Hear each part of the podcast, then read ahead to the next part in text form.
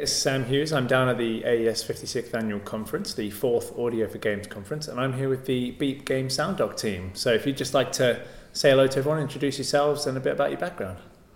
Hi, so my name is Karen Collins. Um, my background, well, I, am sympathizing now because we make people go through this as well, and it's hard to kind of summarize. Um, I've been involved in music and sound my entire life and uh, got a PhD in music and kind of married that with a long time interest in, in game sound and, and video games since I, I started with the, the Pong game and moved forward from there. so my whole life I've uh, been around games and um, yeah, that kind of sums up where I'm at. My name is Matt Charlton. I'm the director of photography and the camera operator for the film. Um, I am a closet gamer. As I get further and further into this documentary, I realize that I do, in fact, play games. Uh, and, uh, and I'm finding the, the subject very fascinating because, unlike in film, where when you produce sound and music for a film, it's very linear. And in video games, it's much more interactive. And so I see it as a huge uh, challenge for sound designers and musical composers to be able to work their magic on, on something that they never know if the player is going left into a dark room or right into a nice happy field. So I'm learning a lot about what's going on in this uh, in this backstory of video games. Cool. Hi, I'm Andrea Sam. I'm uh, doing the audio recording monitoring stuff here and I got to know Karen through her Kickstarter project, and uh, I'm a backer of this project, and also interested in getting into the game audio uh, technical side, game audio implementation, and she actually fueled my passion for this. I, have always had it somewhere in within me, but I couldn't really get a good start, and she just helped me with a few first steps, and now I'm taking them, now I'm walking them, and I really really like it to get all those interviews, uh, sit right next to those guys and see what they think about game audio and realize that it's not so dif- different than what I think about it. Okay, cool. we brought him to the dark side. Yeah, won him over. so, how did it all start? Where did Beep Game Sound Doc kind of originate? You know, you've obviously loved game music for a long time and game sound. So, did you just kind of decide one day, do you know what? I, I want to do a documentary on it. I think it needs to get out there. No, to be honest, it kind of happened by accident. Um, I've published four books on game sound now, two of which I wrote myself, and two of which were edited uh, chapters from both industry and academics. And I was looking ahead thinking, well, what am I going to do for my next book? And I thought I didn't cover the history of game sound in as much depth as I would have liked in my first book, which was called Game Sound. Um, and so I thought, well, I, I think I'll do a, you know a proper history of game sound and really get really deep into that. And how I would differentiate it from what I did in the past would really be to go and talk to all of those people because I had the connections at that point. I'd been sort of a game audio groupie for about 12 years, hanging around these people, learning about what they do. Um, and so I thought, okay, well, if I'm going to interview these people, I should probably record it. And and then I thought, well, it doesn't make sense to just get an audio recording. I should probably video record it. And then I thought, well, I don't know anything about cameras, so I was talking to some some of my friends and just sort of uh, that work in film and television, and said, you know, how do I do this? You know, I, I want to bring a camera person along, and suddenly they're like, oh, we'll bring in this person, we'll bring in this person. I can help you with the post, and it became this big team of uh, very skilled, great people who wanted to do this. But of course, then we needed the funding. Yeah. So that's when we decided to hit Kickstarter, and uh, we were very successful with that. So now here we are. It's fantastic. Yeah, and touring the world by the looks of it. yeah, it's been a bit exhausting, but uh, I mean, it's kind of this you know, giddy exhaustion where you're super excited about something. So you're not sleeping because you're excited, not because it's like, oh God, I've got to face another day of yeah. that. But we're yeah, we're just super excited to to be doing this. Awesome. And has it changed your perspective of game sound? Is it? Do you think when you play games after this, you'll you'll look at them in a completely different light?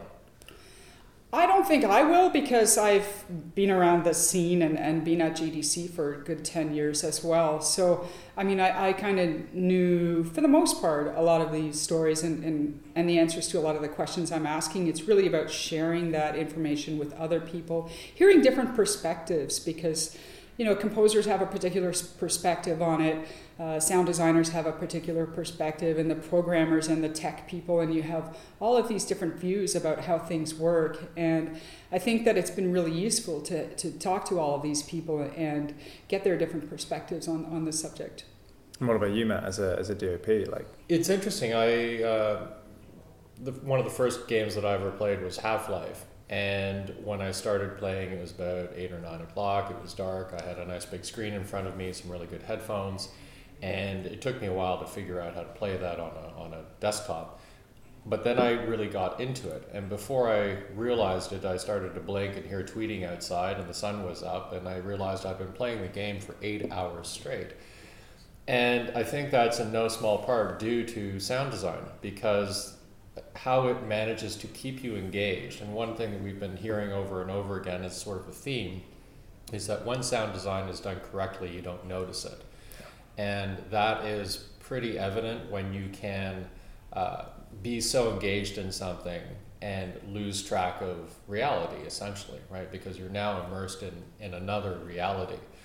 And uh, as a director of photography, it's always been drilled into me that audio is, in fact, very important. One of my best friends runs an audio post facility for film and television.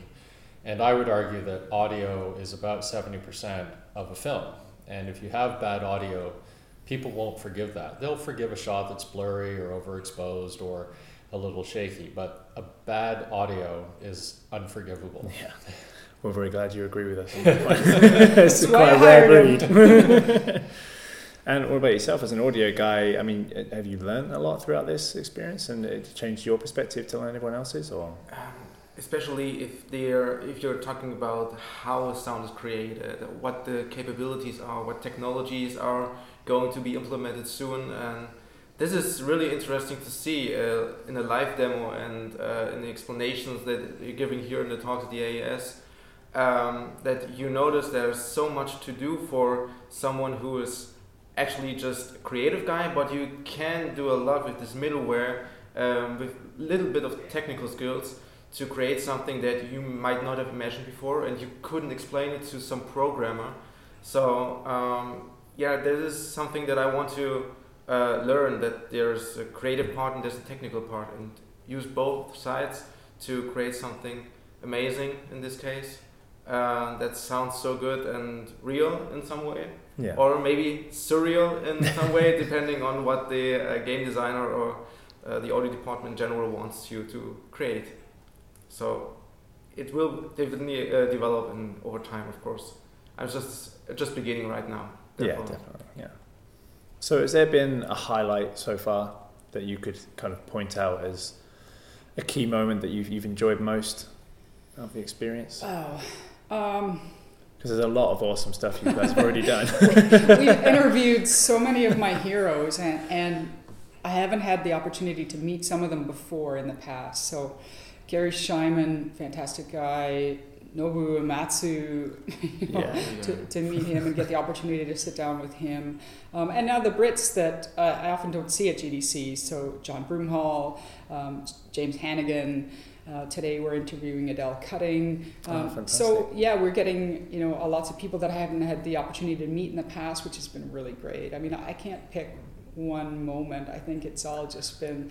I think you know, maybe even the, the first time or the highlight was was going to uh, to Formosa Interactive Group, and you know, completely stressed out. We were running all over town trying to find a microphone because I decided I didn't have the mi- right microphone with me. So we're running all over LA, you know, uh, completely stressed out. And we get out there, and I just sort of said to Matt in the parking lot, I'm like, Matt, we're in LA making a movie. this is this is awesome, and that feeling hasn't left. Like I said to him today, or yesterday, like we're in London making a movie. it, has it, been months, and uh, I'm I'm not tired of it yet. It's, everything has been a highlight. That's when you know you're doing something you truly enjoy, isn't it? When, Oh, when you just enjoy it every step of the way. And what about you guys? Has there been a highlight? I, I think for me, um, it's interesting because you know I love films, but I'm not really good at paying attention to you know who the who the sound people are, who compose music, and that sort of thing. So for me, when we went to go see uh, Distant Worlds, uh, Final Fantasy Distant Oh, Worlds amazing. concert series, and we had the pleasure to uh, to interview uh, um, uh, Uematsu-san. Uh, it was incredible to go and watch a, a classical music uh, event playing nothing but music from the Final Fantasy series to a bunch of rabid 20 to 40 year olds that you wouldn't otherwise expect to see in a symphony orchestra concert. So um, it's great to see actually new audiences being brought to classical style music, but also to see the complexity of the music that goes into it. We were talking, you know, the movie is called Beep, and that's a pretty simplistic view of this subject, right? So if you think back to the days of Pong, Yeah. sure, it's not terribly complicated. But if you look at the current productions where game industry is now outpacing Hollywood in terms of production values and costs and just the employment and all of that, and the complexities, you know, we were talking to uh, OM uh, OM Studios, and they've got three million notes on a on a score, and it, it it's really impressive to to see that effort that's going into something that people don't notice, quote unquote. Right? So, but when it's not there, you notice it. Yeah, yeah. People who aren't into audio, they tend to sense that something's not right, but they can't always pinpoint. Exactly. So when you get it Yeah, right, if you have the same the same gunfire sound for everything, uh, every time you pull the trigger, it gets monotonous. But we're not sure why you get that cacophony, that ear fatigue. yeah, So understanding how how what you're listening to affects your brain and your emotion and your emotional involvement in what you're playing is really fascinating. There's so much going on. I mean, um, if you're thinking about how we everything started from the music, from the sound side to what we have now, we have now the highest. Well, we always have the highest quality in audio. Uh, what's uh, happening today? Um, but I think there's still these technical limitations that you have to overcome, and it's interesting that uh, when you're talking with everyone about these limitations, they're saying that there actually is no limitation. You just need to be creative to get over this so-called limitation. And then there's these opportunities of new technology. For example, the um, voiceover that we uh, have seen in uh, Mark Estdale's studio. This was really great. This was really nice to see that uh, there are things that we would think of as a problem if we are, for example, right here sitting in front of the mic, we say, okay, this is no issue for us to talk into it. But if you want to express anger, tears, whatever, sadness, then you have to move in some way. And if you're moving away from the microphone, for example, this doesn't work. So a headset is the ideal solution. I don't know how, how many uh, studios have this kind of setup. I've, this is the first time that I've seen it. Usually, when I've been in the studio, it was always a mic right in front of you. You talk into it. And that's about it. And this is something that I uh, find really impressive um, to get this kind of approach and try to get uh, an obvious technical limitation usually uh, solved by just these headset. Yeah. I mean, it's all about innovation. We're only limited by our imaginations in the end up, you know. So what's what's next? Like, what's your what's your kind of target for the next extent of time? When, when's it? Well, how long's the project going to go on for? Yeah, so we're currently in England until the middle of next week. Uh, we're home for about a week. Feed the pets, turn around, get back on a plane. Appease the family. yeah. Um, and so then we're out for GDC and another week out in the Bay Area. Um, it's tough. It's tough. it, yeah, that's really hard. Um, it's especially considering the weather back home. I tried to plan all of the travel so that we could get away in the winter time. so they, then we're we're back home uh, for a few weeks. Then we're off to Japan. Oh no, first it's Seattle and then Japan. And uh, then our filming is pretty much wrapped up. There's a sort of a few sort of maybe quick one-stop sh- uh, shooting um, s- days after that. And so then we head into post production, and um, I get to edit uh, 150 hours of footage or so down part. to a, a 90 minute to two hour film.